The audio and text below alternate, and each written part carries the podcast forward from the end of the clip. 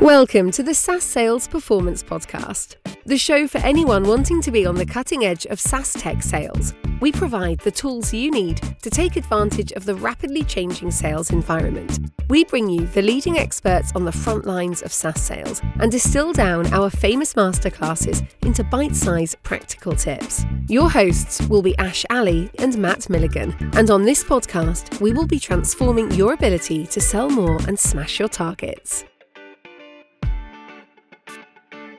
Welcome back to another episode of the SaaS Sales Performance Podcast. And for those that have been following the show for some time, uh, you'll be well aware that we've had some amazing SaaS leaders from the likes of Zoom, Gong, some of the biggest, fastest growing organizations of the last decade come on here to talk about the challenges of building go to market and building revenue functions. Some of the feedback that we oftentimes get is that there's a lot of content available to early stage teams on the journey from, say, zero to a million million in recurring revenue. And then there's also a ton of documentation and content out there for the really big winners. So some of those names that I mentioned just a moment ago. Today's guest is uniquely positioned to bring some insights from that bit in the middle, that, that journey from say one to 20 or 50, which is arguably what many of our listeners are looking to inform and educate themselves around. Today's guest is uniquely positioned because he is the operating partner and chief platform officer at Notion Capital. For those who aren't familiar with Notion, Notion our leading European venture capital firm. Today's guest has built his entire career working in revenue teams, both in sales and marketing, and has helped, I think, at this point, Stephen, over 80 founders that you guys have now backed. Yeah, managed across our very early stage fund and our core fund to probably 150 companies, all SaaS, all business software. I mean, the definition of what is and isn't SaaS is fast changing, but my career going back to 2000 is pretty much all SaaS. And I think that focus and concentration on on an individual business thesis, but looking at it very much from an operational mindset, which is what we do, and also looking at it with a real intent to be supportive and helpful and help portfolio companies to overcome exactly the challenge you're talking about. I had the joy of doing that for years in Notion Capital. Amazing. And I mean, Stephen, super delighted to have you on the show. And I know you and I have been going back and forth trying to schedule a date in both of our busy schedules for this. Really pleased that we can make it happen. Welcome to the show. And, you know, I always like to start off, I've given a bit of context there on your journey. But for the listeners who are mostly chief revenue officers, VPs, oftentimes leading teams on the front line with founders, if you wouldn't mind just giving us a bit of context on, you know, yourself and your journey so far and also how Notion came to be and, and the great work you've been doing. Yeah, thank you. So I've been working in enterprise software or business to business technology for, gosh, over 30 years. Founded a, my own startup age 25, boom and bust. I wasn't even a boom, a mini kind of like clap, maybe.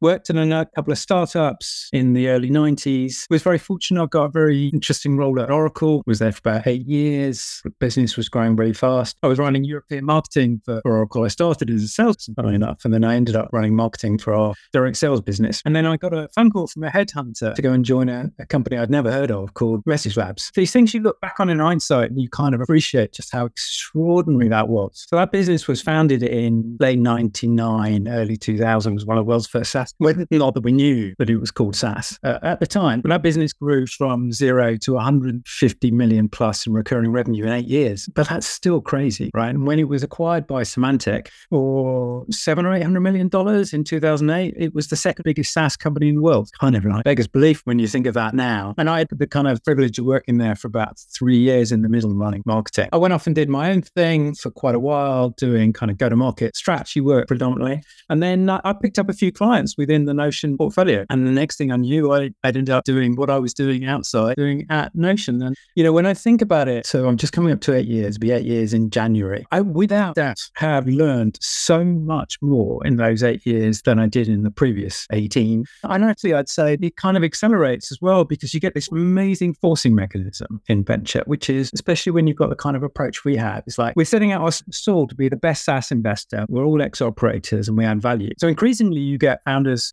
because of that. Then you have to up your game and then they get better. So I, I honestly, I think I've learned so much even in the last two years, more than I've learned in the previous six at Notion. Get to work with some extraordinary founders, have a great team at Notion in our platform team who support our portfolio companies. I boil it down to two fundamental things when and how to grow, who, when to hire and fire, because it all comes down to people and growth. And I know that's dramatic oversimplification, but frankly, that's what matters. So yeah, it's been a blast. We're investing our fifth venture fund for a bit of context. It's 300 million euros. We're a London based fund investing across Europe, predominantly at Series A. We do six or seven Series A investments a year. First checks will be five to 10 million. We have a very, very active, very early stage investment strategy as well, doing very regular, small kind of angel size checks. Makes for an interesting challenge. The two philosophies you shared there, Stephen, are really interesting before we dive into today's topic around was it how and when to grow and then who and when to hire and fire? I like things that rhyme, right? But it's true. I think the single most important thing I'd say I've learned or come to appreciate working with founders is that building a SaaS company is not a continuum. It's not a linear process where I found and I exit. And you made a really interesting point, right? There are tens of thousands of early stage companies founded every year. There are handfuls of companies that achieve real scale. And we know a lot about those two things, but we don't know a lot about the bit in the middle, which is okay, how do we transition from that crazy, chaotic kind of start phase to a snowflake like extraordinary success? And I think one of the biggest learnings on that journey has been to understand that actually much of success is built upon founders and companies realizing that it is far more of a step function than a linear process. And what I mean by that, the things that are important at each stage, how you grow, the people you hire are quite fundamentally different as the company grows. And if you think about just the simplicity of thinking about it from just an organizational perspective, the challenge of running a business with 10 people versus the challenge of running a company with 100 people or 500 people or 1,000 people, it doesn't take a lot to realize that these are fundamentally different organizations led by fundamentally different people doing fundamentally different things. And honestly, I do think, not if, even when the vision is still the same. You know, I set out to do something extraordinary and I'm still doing something extraordinary. You mentioned, you know, we talk about those amazing success stories. You know, we looked at the top 30 SaaS IPOs in 2020 and 2021. And in 25 out of 30 cases, the founding CEO is still in situ two to three years after the IPO. So there is an extraordinary correlation between exceptional founders who have a vision. But when you look at teams that they're running at that stage, there's nobody who's there at this stage. That's an incredible stat because you oftentimes hear about founders exiting before the kind of business exits. But for those those outlier cases, for it to be the case that the founder founder manages to kind of reinvent themselves and, and evolve through those stages is really impressive. And it's also because this is what they've realized that this is what they're on the planet to do. And you could almost imagine these people doing that job for the rest of their life because it, it's more than a, job. It's a fundamental kind of, you know, the world needs to conform to the way I think about how the world should be. And so these are extreme cases, right? Absolutely extreme cases. I just put in, that into context. We did some analysis of this challenge, which is to say, what is the probability of a SaaS and cloud company achieving that kind of out. And so we looked at a cohort of SaaS and cloud companies going back to the beginning of 2005. And it was about 140,000 companies, of which about a third said they're VC backed. Was about 40,000 companies. And about a third of those raised more than 3 million. It's about just over 13,000 companies. And of those 13,000 companies, we then tracked them through to, well, can we see outcomes? Now, what we saw was that there were about 243, 243 companies companies from the 13,000 and the 40,000 and the 130,000 who achieved one of three things either 100 million in revenue, a billion dollar acquisition, or a billion dollar plus IPO. But when you boil it down and say, okay, what about just those companies that hit 100 million in revenue? Because hitting 100 million in revenue in less than 10 years is really what venture is predicated on. It's the strongest single correlation with enterprise value. It's actually 108 companies, 108 companies out of that cohort, 140,000 companies that hit 100 million revenue almost more in less than in 10 years or less. I could go on about that, but it's fascinating. Wow. So then you've got to start to think about, well, okay, that's less than 1% of the VC backed companies that raise more than 3 million. So what happens to the 99? And this isn't the 99% of companies that never raised any money or just raised an angel. Now, this is a 99% of the companies that raised a decent amount of capital. What happens to them? Which goes to what, your question. What is success in that transition from 2 to 3 million to 30 to 40 million built upon? Yeah. And uh, that that is just fascinating stats, Stephen. Really, really interesting data. We see so many companies at that stage in the market today who are trying to break through. They're trying to, I think in the venture world, you guys call it uh, escape velocity, right? So let's think about the kind of step framework that you started describing there. You know, we've, I'm a SaaS founder, you know, we get to, to one to, to two million. We're starting to now enter the realms of that next phase. Walk us through some of the patterns that you start to see. What do those shifts start to look like once you've hit that initial milestone? I think the first thing to start with is to say failure is kind of baked in, right, in the zero to one and, and to a certain extent the one to three million. And you, you'd expect that because there are lots of great reasons. I founded businesses which never get past that. So, right, you know, and it's not because I, I didn't have the energy or the drive, it just wasn't a very good idea. And so there is failure. And of course, I think there are common mistakes there. And, and invariably, companies just trying to grow before they're ready. But if we let's assume we get through that kind of crazy, chaotic, what we call the start stage, which is we really think about it zero to one and one to three million. But let's say we've got past three million. So we've identified a core set of customers that generalize to a very large market. They're monetizing, we've got engaged customers, they're willing to advocate for us. And we're kind of figuring out um, a model that allows me us to win more customers, whether that's an enterprise sales situation, we're going beyond founder led sales, or whether it's in some kind of PLG kind of motion. It's starting to work. Here's the thing is the things that you did in that zero to one and one to three million that made you successful, they won't just not make you successful at three to 10. They'll make you unsuccessful. Because if you're moving from a period of a group of very high performing generalists with everybody kind of sitting around that kitchen table doing everything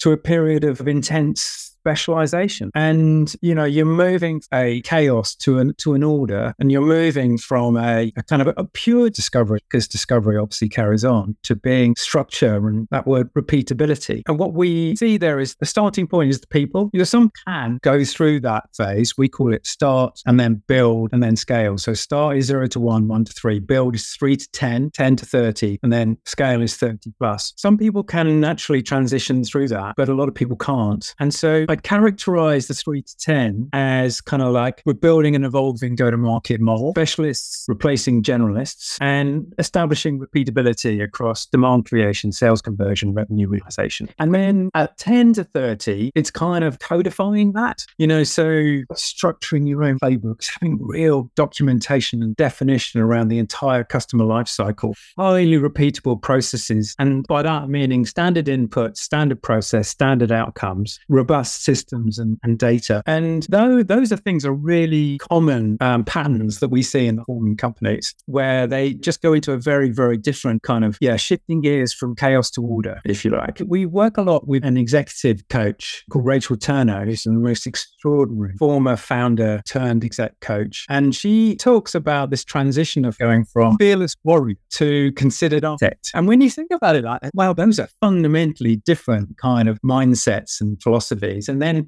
she then describes the kind of what we call the scale stage, the founder, the, the CEO becoming the wise monarch, which, uh, you know, I, I like them and they're very yeah. thought provoking in terms of the image that it creates. And that really encapsulates everything. And that's the step. And in particular, I think three to 10 million is the killing zone, right? Because if we assume we've built a product that customers actually are willing to buy and pay money for, the value is com- we're receiving is commensurate to the value, it's bigger than the value they're getting, and the market's big, it's a failure of execution. And it's a failure of ability to turn kind of creativity into repeatability. And I think that's a right shame, right? And then growth slows and a different outcome can emerge. You can still have a great outcome at 10 million in revenue. I'd have been over the moon if the businesses I'd founded had achieved that. So don't get me wrong. Yeah, I'm not saying it's not great, but it's not what the game is about. And we kind of try to, we're not talk directed, but we're not overly directed in terms of the things you should do because actually every company is different. But there are common principles, we think, that underpin the companies that transition through this phase rapidly. And there are very common mistakes. So, and again, not they don't make mistakes, right? Make mistakes that are common to you, they're unique to you, I should say, not common to everyone. If I think back to many of the previous guests we've had on the show, Stephen, there's been lots of those kind of common principles, which is if I've been there and made this mistake before, then uh, it's a cheat code if you can get ahead of that mistake and not make it again. I love the concept of those archetypes, by the way, from a founder perspective, you know, the fearless warrior at the three to 10 stage. Something I'm curious about. I mean, I'm assuming you, you must see quite a lot of founders that really struggle with that adjustment. How does that adjustment also take place within going back to the people point of who and when to hire and fire? How do you see that evolution happening within the revenue organizations? You know, we talk a lot about this transition from founder led sales to scalable team led sales. The average tenure of a, a chief revenue officer at a Series A company, I think, is down to 16 months now. What do you put that down to? Is it this evolution that the CRO is having to make? It's to be expected. If a company is growing super, super fast, then, you know, as chief revenue officer at an early stage to last more than two to three years is pretty damn good. And so, I mean, averages are like, can be very misleading. And you should think about the deviation to that, of course. And there are exceptional people who can go all the way through. I think there's a couple of things that we see. So, first off, as I mentioned, you have to get quite a top down to an atomic level in terms of process, in terms of the life cycle, right? How do we acquire a customer? How do we convert a customer? How do we make them successful? So, documenting that and being really detailed in terms of understanding that is a big part of the work for the founder to be doing because they know the customer, they know the market. And then broadly, hiring people who know how to execute that part of the process. And it is a very much moving from a generalist to a specialist kind of environment. That's the first thing. The second thing is actually, I don't want a founder to overthink the challenges who I'm going to hire, much more than what do they need to achieve in the next one to two years. Because if I hire and uh, I said, like, here's the job, and we need to go from three to 10 million, we've got all the resources in place. We think we're on track to do that within like 12 to 16 months. And you nail that. I'm happy days. I'll happily fully vest you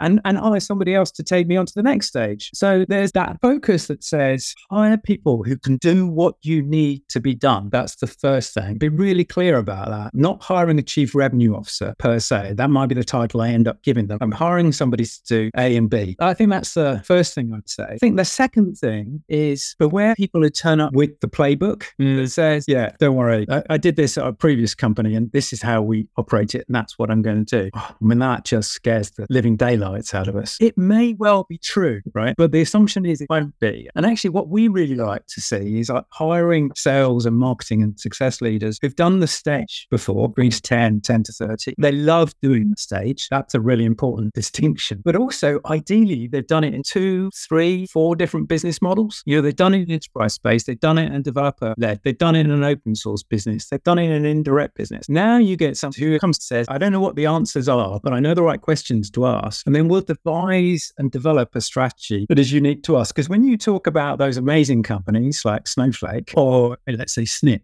or Wiz, their model is different. They'll have done things along that journey which are not typical. And so avoid that playbook reflex. And I think if you can try and do those two things, be really clear in terms of what, well, three, one, get specialized. Two, be really clear in terms of what the job is for like 12 to 24 months. And, and three years, look for people who've got loads of hunger, loads of hustle, loads of experience within your phase, but a really open mind in terms of how to solve the problem. Maybe, maybe you can be more successful. Maybe you can de-risk the journey in the process you have a far, far better chance than just assuming what worked there will work here, or assuming that the people who got me from one to three will get me from three to 10 or 10 to 30. Super, super great insights. Uh, it makes so much sense. And something you mentioned there that was really interesting as well, which I think is something that is often not discussed enough between founders and those commercial hires, is thinking about the contractual setup and think, thinking about things like vesting periods. You know, you, you spoke about if you've got a really clear definition of what is the job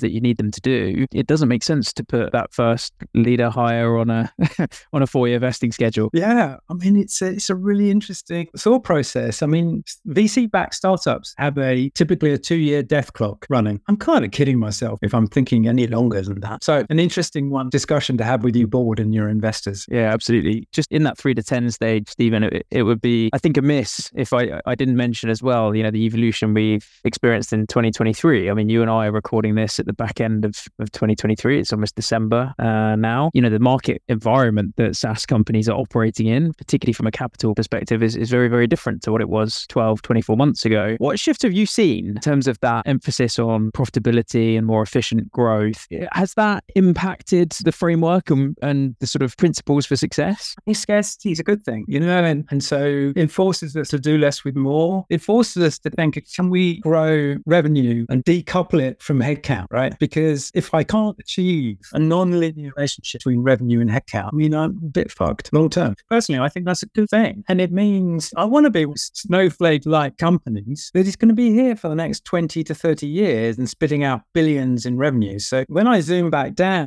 I think what it can allow us to do is to be not cautious, but can maybe consider, say, if I want to unlock exponential growth in this three to 10 million period or lay the groundwork for it, you know, what would I do differently? Well, I'd absolutely have clarity over my, I know who my best customers are, 100%. Very, very focused on that. I know what the hottest segments are and I'm focused on the most important segments. That's number one. Number two is I know how they buy and how that life cycle works. Number three is I am obsessive about the data and the conversions all the way along that line. Right. So I, let's assume I've done that. How am I going to behave differently now? I haven't got a huge amount of capital. Well, I'm going to focus on marginal gains across the life cycle. I'm going to keep an eye on segmentation in my tab. I'm going to keep an eye on how conversions are happening. And I'm going to look for optimization along the life cycle that says now I've got green lights on acquisition, conversion, and revenue activation. And then start to add incremental resources. And if I combine marginal grain gains on the life cycle, speed deals are going through conversion rates, size of the deals, and I can incrementally add resources, I can unlock exponential growth without a huge amount of capital. I think that could be really, really good. And I think that's the kind of thing that European founders are minded to. I think that's really exciting. I think there's another bigger issue, frankly, in terms of what's happening now in 23 and 24, which probably has a bigger impact than the availability of capital. And that's the indecisive customers. So lead times across the board are slowing down. And the sheer volume of, yeah, I'd like to buy, not going to buy uh, because actually that fear of fucking up, I think that's real. Well, I don't think it's real. That's real. Now that has a bigger material effect and that it's tied into the same thing in terms of availability of capital and a recessionary environment and inflation that mean that people are less and less likely to make decisions to invest in new technology unless you really, really give them clarity and comfort that this is not going to bite them on the ass. So I think that's a bigger issue, frankly, for founders to face up to. And it's not just in enterprise software. This is in life in general. Yeah. I mean, deal slippages for so many of the SaaS companies we work with here at UHubs is hearing that a lot, particularly heading into Q4 or in Q4. It makes a ton of sense. I would encourage everybody to read Matt Dixon's Jolt. The Jolt Effect, great mm-hmm. book. It's a really, really good book. And it, it helps people to understand, you know, super sellers aren't environment, aren't just objection handlers. They're helping customers to buy by reducing their options, taking risk off the table, thinking about how they can establish trust and take away the fear of messing up. So I, I really recommend people lean into that. Great. That's a great read. Second that. So we spent quite a bit of time talking about the fearless warrior stage there, Stephen. I think, you know, I love that those three kind of principles of get specialized, to be really clear on what, what's the job that you want that team to do, then look for that profile of people that have done maybe the step just before at multiple types of companies. Thinking about then as you move from that 10 to 30, the founder is now trying to put on that considered architect hat. Help us understand some of the common principles of success and failure that you see once you got to 10. Well, I think it's much of the same thing. The three to 10, the 10 to 30, just kind of like a slightly different emphasis. So the three to 10 for us is definitely the beginning of the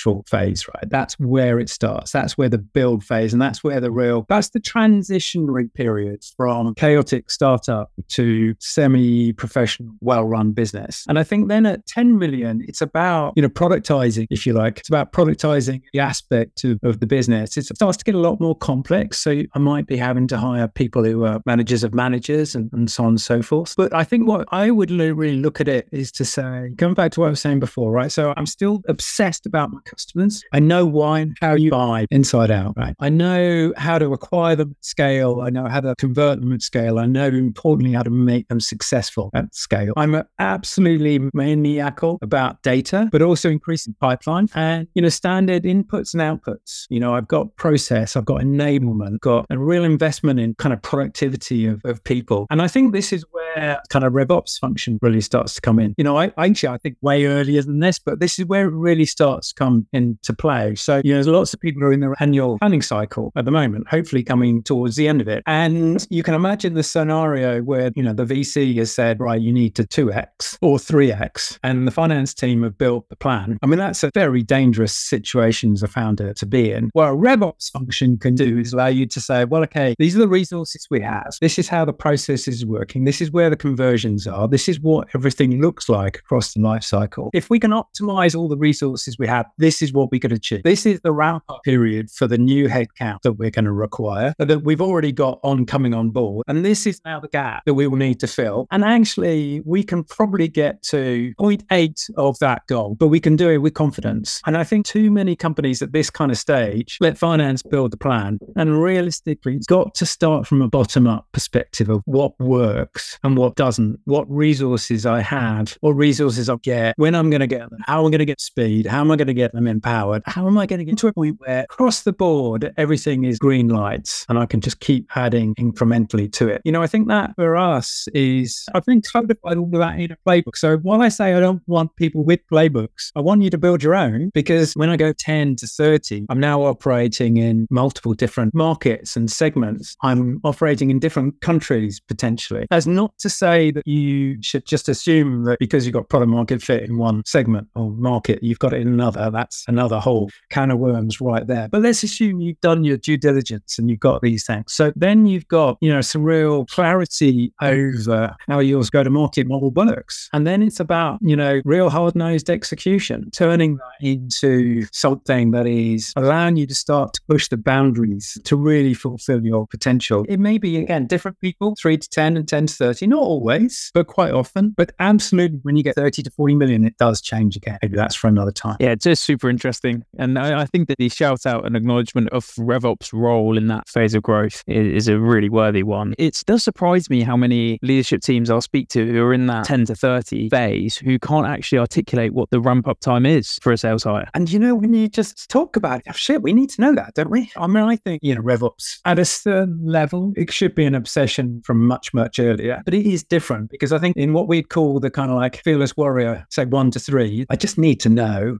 I need to have a data strategy. And then I start to evolve a, a metric strategy, if you like. And then I start to learn about lead lag. And then I start to learn about what's working and what's not. And then I start to learn about productivity. But by 10, 20, 30 million, this needs to be, if you're going to carry on growing at that kind of pace, you need to know what the ramp up is. You need to know the way to get very best out of people. And, you know, lots of things tied in with that. But I think RevOps is, is absolutely critical to allow you to maintain growth and do it with a degree of confidence. I said the one other thing I'd, I think is really important, which I haven't really talked about, is never losing sight of where the market is and where it's going and is it big enough for the next phase. So I think that's something else that's critical that says this is a market that's big enough for us to be a 500 million revenue business, or actually this is a market, frankly, maybe 50 million, and then we need to start thinking about new product lines or M and A or whatever it might be. I think that's something that need a muscle that needs to be built at this stage as well. It's fascinating, isn't it? I mean, I just absolutely love it. There's so many variables and factors that can influence the trajectory of these companies at that stage. It's just such a great problem to figure out how to solve, isn't it? Yeah, I, I count myself incredibly fortunate to be able to have these conversations over and over and over again and to learn from the founders. And it goes back to what I was saying at the beginning. You know, I am incredibly impressed by the founders that we're investing in and the caliber and the capability and the repeat execs that are coming in. So I learn more from them in every individual engagement than they learn from me. But in aggregate, it puts us in a very interesting position to be able to say, hey, these are some of the things that do and don't seem to work. Totally. Well, Stephen, firstly, thank you for coming on the show and th- thanks for walking us through just a fraction of your uh, your experiences and wisdom in, in this space. I think it's been super insightful to get someone's perspective who has visibility across so many companies that are, are going through this phase of growth. And I know that for our listeners out there, there there's so many gold nuggets for them to take on board there. I can almost visualize a number of chief revenue officers kind of sharpening their pencils in the background and dropping a Slack message to their RevOps leader as they listen to this. I, I hope so. It's been nice of you to get me on here. Thanks so much for joining, Stephen. And uh, you know, the fi- final ask, if I may. I mean, if we, we have founders, we have revenue leaders who listen to the show. If they have follow up questions or they'd like to learn more, I mean, w- what's the best way for them to do that? Probably LinkedIn. You know, they can find me on LinkedIn. Obviously, they can find me on the Notion website. I'm more than happy to answer questions from people. Just drop me a message on LinkedIn and I'll, I'll undoubtedly respond. Stephen, thanks so much for coming on the show and look forward to catching up soon. Thanks, Matt.